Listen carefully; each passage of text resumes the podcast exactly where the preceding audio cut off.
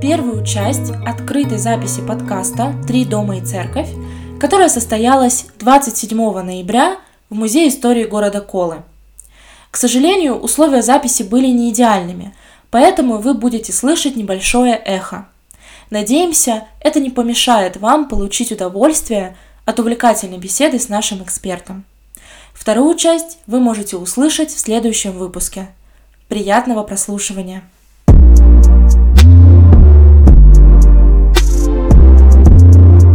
Итак, всем здравствуйте! В эфире подкаст «Три дома и церковь». Это подкаст об истории старейшего города Кольского полуострова.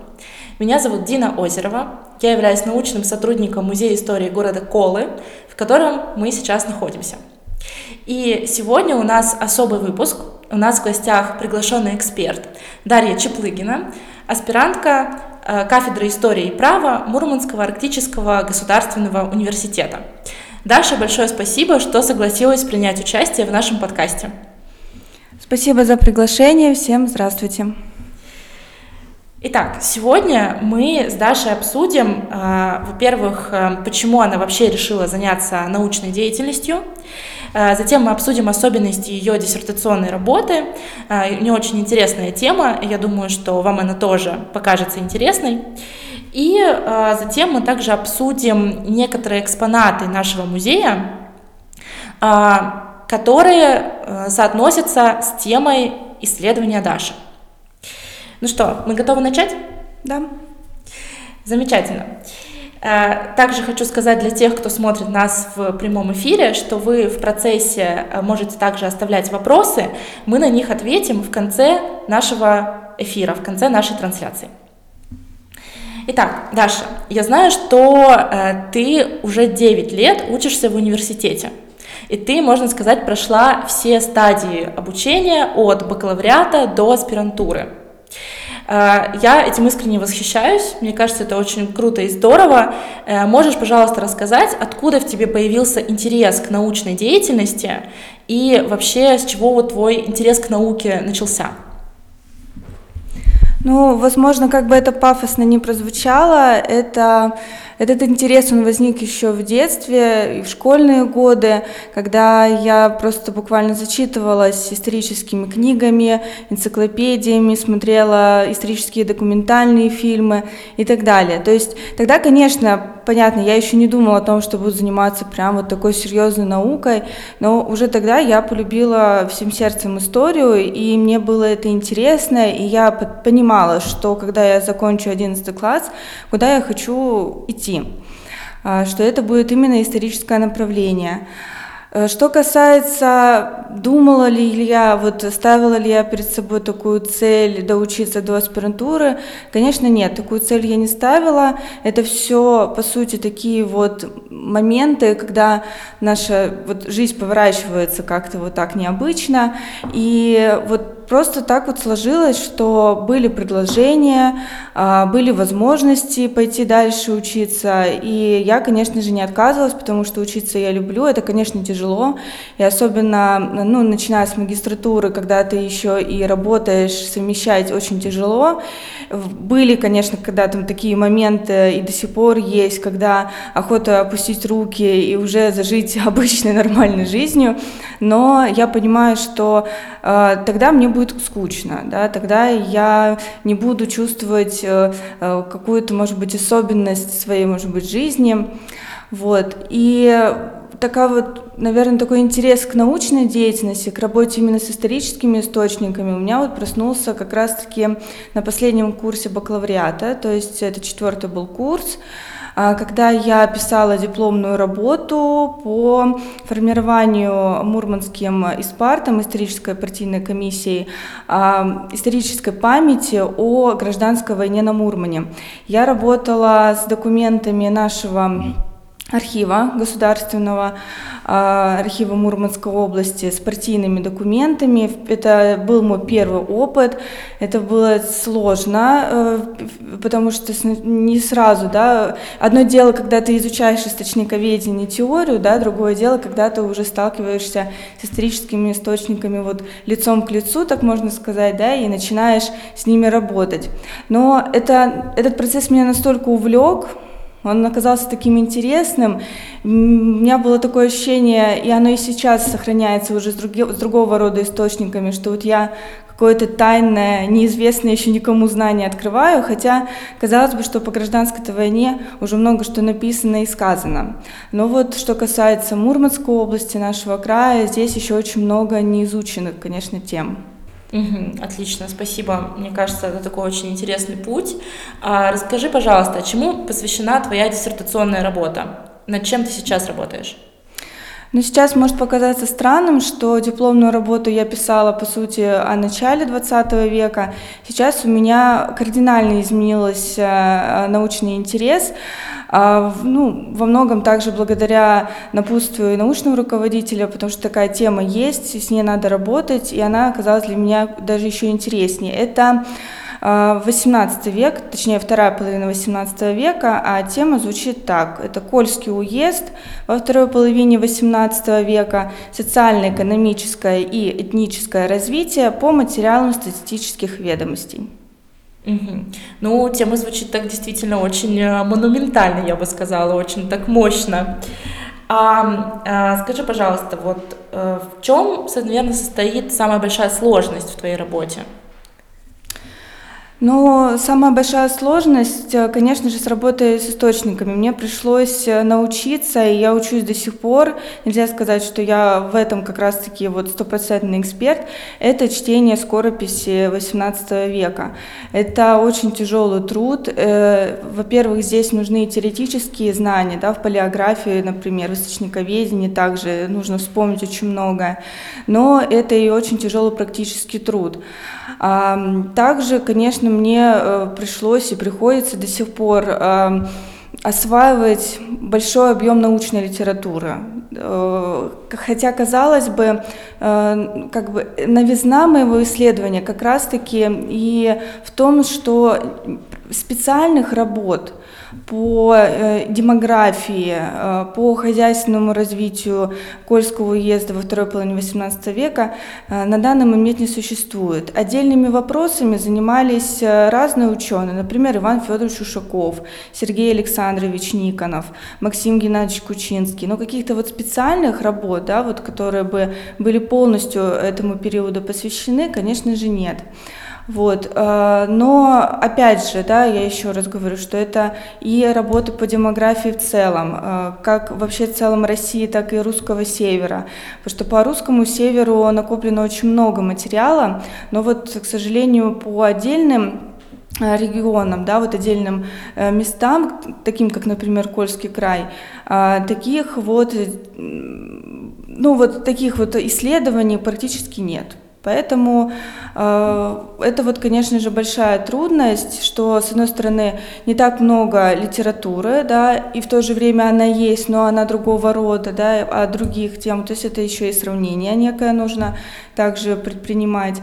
Но это очень интересно, и возвращаясь к сложности с работой с источниками, здесь э, хочу сказать, что действительно когда ты работаешь уже в архиве, а, ну вот как читатель, да, как пользователь, вот э, ты вот тогда уже понимаешь, что такое источник, да, и вообще какие сложности, да, за собой влекут а, работа с ними. Ну вот, например, у нас, к сожалению, в крае не сохранились дореволюционные источники. У нас их там где-то с 19 века. Есть, конечно, единичные у нас экземпляры и даже за 17 век. Там, допустим, книга соляных пошлин за 1646 год. Да, это уникальный документ, э, но, опять же, это совсем единица.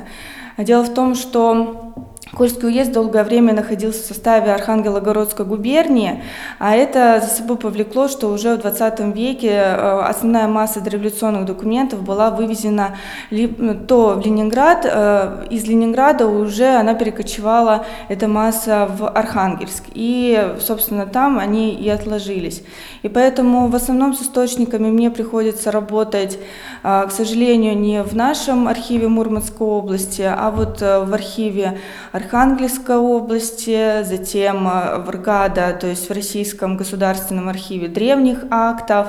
Также, как ни странно, документы по Кольскому уезду этого периода отложились еще в архиве Ярославской области, хотя казалось бы, да, что да. это могут делать, но здесь много э, можно предположений. Одно из таких, что в годы войны многие документы Мурманского архива были вывезены, мы знаем, что в Кострому, но опять же, Ярославль, Кострома, да, недалеко, ну, да, то есть, конечно. может быть, какими-то путями, а может быть еще, э, да, вот опять же, какими-то иными методами, вот, путями, да, они вот сюда и попали. Но вот э, при э, вот благодаря работе архивистов Ярославского архива мы имеем возможность познакомиться с этими документами уже в отсканированном виде. Так что это, конечно, ценно. То есть, если, например, исследователь хочет познакомиться с источниками по э, дореволюционной истории нашего края, ему нужно ехать в Архангельск, да, ему нужно ехать в Ярославль, ну, если это э, источники, ну, вот где-то до 19 века, потому mm-hmm. что за 19 век у нас есть источники, их, э, ну, основная масса, да, особенно если это будут темы про монастыри, например, да, то есть, э, конечно же, источники есть, есть и, э, и про, там, телеграфы, например, и так далее, какие-то вот такие вот особенности можно изучить, но в основном это 19 даже конец 19 века и уже начало 20 то есть еще вот этот революционный период небольшой, а дальше уже в основном советский период, да, идет, поэтому здесь, да, вот э, такая вот грусть, э, печаль для исследователей. Но, может быть, э, с одной стороны, на это тоже стоит посмотреть с позитивной точки зрения. Почему? Потому что но, а, опять же, это такое обогащение опытом, да, то есть побывать в разных архивных учреждениях, да, побывать в разных городах, пропитаться этой э, исторической атмосферой, да, то есть, опять же, э, когда я пишу свою диссертацию, я же не только про Кольский уезд пишу, но и в целом, да, я осматриваю Архангелогородскую губернию, должна хотя бы понимать, да, вот э, каков Архангельск, да, и вот побывав там первый раз, конечно, это было интересно.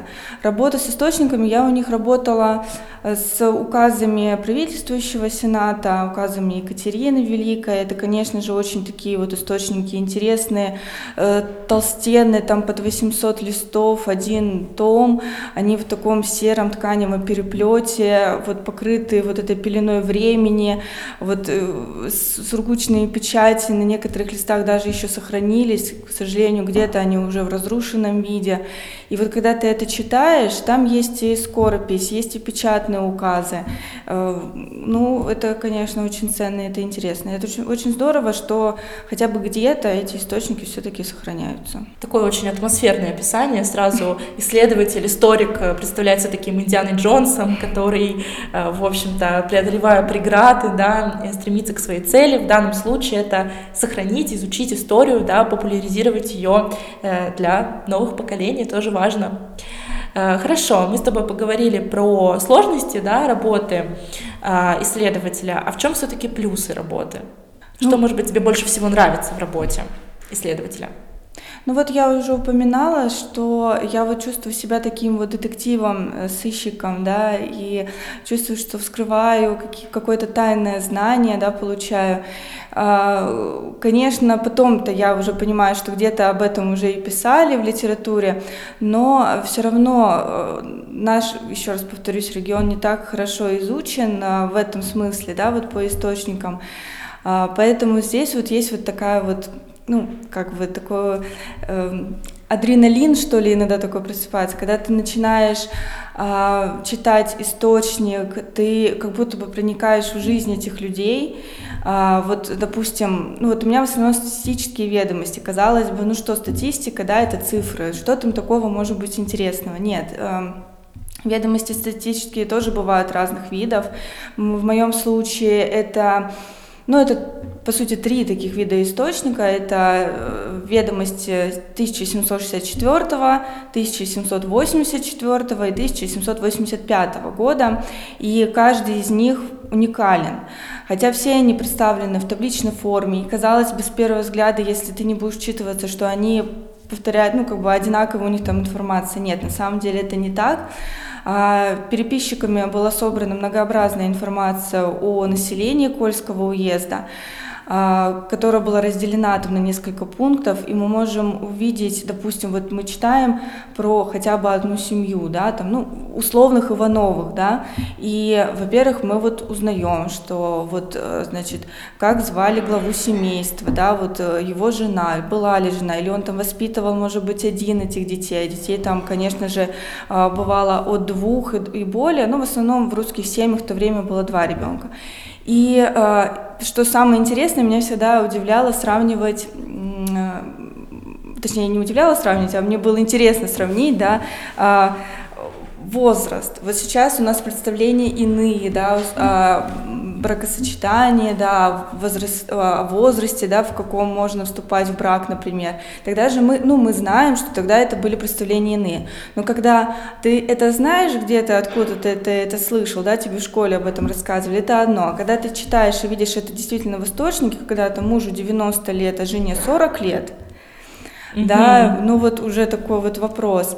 Или наоборот, даже очень часто я другую ситуацию встречала, когда жене было 80 лет, а мужу 40. Угу. И у них там шестеро детей. Угу. Ну вот тоже Есть вопрос. Есть кого брать пример современным женщинам. Да, но опять же, смотрите, тут э, тоже очень много вопросов. То есть вот просто прочитать и сказать, да вот неужели такая была ситуация и зафиксировать, да, э, нужно все-таки критически относиться к источнику Безусловно. каждый раз, да, и поэтому э, нужно искать э, через другие источники, через литературу, почему так произошло, потому что, ну, это как-то неправдоподобно, чтобы, да, вот э, была не то, что даже разница такая, чтобы у супругов с такой разницей возрастной были дети, в котором-то 5 лет, допустим, 8 лет, да, то есть, скорее всего, какая-то была такая ситуация, которую переписчики, конечно, в силу того, что это не их была цель, они ее, конечно, не зафиксировали. Поэтому очень много все равно вопросов остается. Я буквально там целыми списками выписываю эти вопросы, а, на которые можно дать ответы, на которые, к сожалению, вот эти вопросы риторическими, наверное, только вот так и останутся. Угу. Вот. Ну, это действительно очень интересно, потому что мы, получается, изучаем а, точнее, ты изучаешь, да, такой статистический источник, то есть прежде всего э, цифры, да, статистику, но при этом за этими цифрами скрывается история настоящих людей, а ведь это всегда очень интересно. Действительно, э, люди больше всего любят изучать истории про людей. Угу. Вот, и интересно, что это можно делать таким вот необычным, неожиданным способом. Ну да, сейчас популярна вот эта социальная история, да, история, там, mm-hmm. допустим, обычного крестьянина, да, и вот проследить его жизни куда интереснее даже сейчас, чем, допустим, королей, да, вот и такое mm-hmm. тоже мнение есть. Вот здесь мы можем начать с помощью этих статистических источников такую вот историю социальную. Можем ее реконструировать, а, изучая там конкретные семьи, конкретные фамилии, да, там проследить их род, например, да, через несколько э, источников, если это позволяет, например. Но еще а, помимо каких-то демографических таких моментов, которые мы можем здесь проследить, а, вот численность, да, это там поколенный состав, например, состав семьи. А, Еще интересно очень много сведений по хозяйству.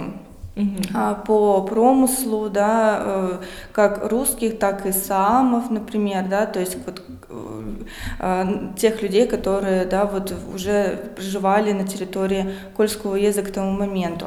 Что вообще Кольский уезд это а, такая вот территориальная единица 17-го, начала 19 века, окраина, по сути, русского севера с полиэтничным составом населения. Что это значит? Это значит, что здесь проживал не один какой-то народ, да, в массе своей, а здесь проживали разные народы, они а, совместно практически, да, вот вели свою жизнь, контактировали постоянно. Это были русские, поморы, это были саамы, это были карелы, да, уже в 19 веке здесь еще появляются народы. Ну а когда уже там начинается колонизация Мурманского берега, здесь уже, конечно, вообще тут происходит, mm-hmm. конечно, апогей вот этой полиэтничности какой-то, да, mm-hmm. прирост населения.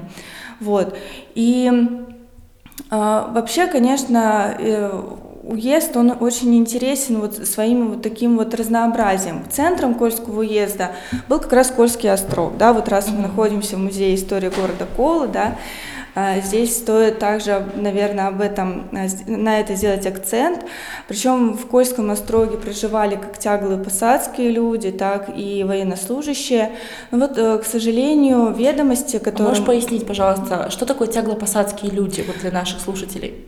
Ну, это были обычные жители, да, которые несли повинности, ну, по, по сути, платили налоги, да, вот. Э, и вот как раз такие ведомости в основном фиксируют, э, фиксируют этих людей. Ну, вот ведомость 1764 года, вот если, допустим, взять Кольский посад, как там mm-hmm. вот он указан, ну, там совсем вот несколько листов, да, и казалось бы, там, если я сейчас не, не путаю, 40, что ли, человек вышло мужского вроде пола, да, вот ну, совсем немножко. Казалось бы, что так мало людей было, да нет, потому что здесь не были как раз учтены и военнослужащие как раз-таки. Mm-hmm. То есть э, есть свои нюансы по некоторым поселениям почему-то не сохранили сведения, либо э, они были утеряны, либо переписчики, э, допустим, не сделали на этом акцент, либо у них была другая какая-то цель. Э, то есть здесь есть тоже свои такие вот нюансы, на которые стоит обращать внимание. Вот. Э, ну вот я немножко, да, тут mm-hmm. сама себе же еще, наверное, mm-hmm. вопросы, mm-hmm. да, может быть, станет такой, а почему 18 век, да, почему не 17, не 16, там, не 19, да, а вот именно 18 и именно вторая половина. А дело в том, что во второй половине 18 века а, были масштабные внутригосударственные преобразования, да, связанные с правлением Екатерины Великой. Вот, и э, очень интересно было посмотреть как вообще вот, жизнь меняется в Кольском уезде в этот период, потому что в Петровское время здесь, конечно, была иная ситуация. После Петровское время происходит, по сути, восстановление жизни, да, потому что э, в первой половине XVIII века здесь, конечно, э, начался упадок, связанный с монополией на различные промыслы и так далее и тому подобное. И э, вот опять же, 18 век, начало 18 века заложило основу как раз статистическому описанию, и во второй половине века это описание продолжается. Вот как раз вот где-то вот 64 -го года, 60-х годов, точнее, там вот, вот эти статистические описания, их все больше и больше становится. Они, кстати, были созданы по распоряжению архангелогородских губернаторов. Вот ведомость 1764 года по распоряжению губернатора Головцина, а, видом вообще государственного деятеля, который а, вообще является автором различных экономических программ развития а, губернии, в том числе и Мурманского берега, там и со Шпицбергеном он также связан, то есть там очень много интересного можно можно про него узнать. А вот уже ведомость 1785 года, она уже связана с губернатором Архангельским а, и Аланецким а, Таталминым. А, и, собственно, здесь тоже очень интересно, потому что жизнь у этого государственного деятеля, мы, во-первых, про него знаем больше даже, чем про Головцина, и он за свое время много где уже побывал губернатором до вот того, как он пришел в Архангельск. А, точнее, он ну, уже не в Архангельск, там в Петрозаводске был, собственно, уже центр. Вот. И а, он еще в Твери, если я сейчас не путаю, вот э, уже тогда начинал свои вот такие вот шаги по статистическому описанию. То есть вот он продолжает вот этот момент. А зачем они вообще были нужны? Ну, во-первых, самый такой простой вопрос, э, ответ, да, что чтобы собрать информацию, как можно больше собрать информации по населению, по составу населения уезда, по физико-географическим особенностям местности, по особенностям промыслов, да, и что очень важно, даже были и такие моменты, когда предлагались какие-то меры по развитию этих промыслов, что тоже очень ценно. Угу. Ну и вообще в Екатеринское время и с Колой, кстати, тоже надо сказать, много чего интересного происходит, да, и становится уездным городом, э, у него появляется свой герб, это очень такой знаменитый герб, эм, в верхней части там на красном фоне символ Вологды, внизу кит как символ Колы, вот. И э, начинается строительство первого каменного здания на Кольском полуострове.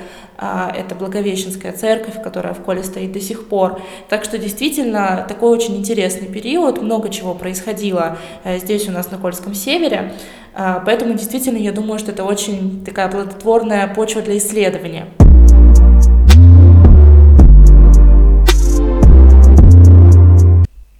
Спасибо за прослушивание первой части открытой записи подкаста «Три дома и церковь». Продолжение ищите в следующем выпуске. Подкаст был записан при поддержке Комитета молодежной политики Мурманской области. Дарья Чеплыгина не только перспективный исследователь, но и начинающий композитор. И мы благодарим Дарью за музыкальное оформление нашего подкаста. А также за создание обложки мы благодарим Веру Михайлову. Слушайте нас в Яндекс Музыке, Apple подкастах или Кастбоксе. Все вопросы можно писать на почту columnmuseum собака яндекс.ру или в сообщения группы ВКонтакте Музея истории города Колы. До следующего выпуска!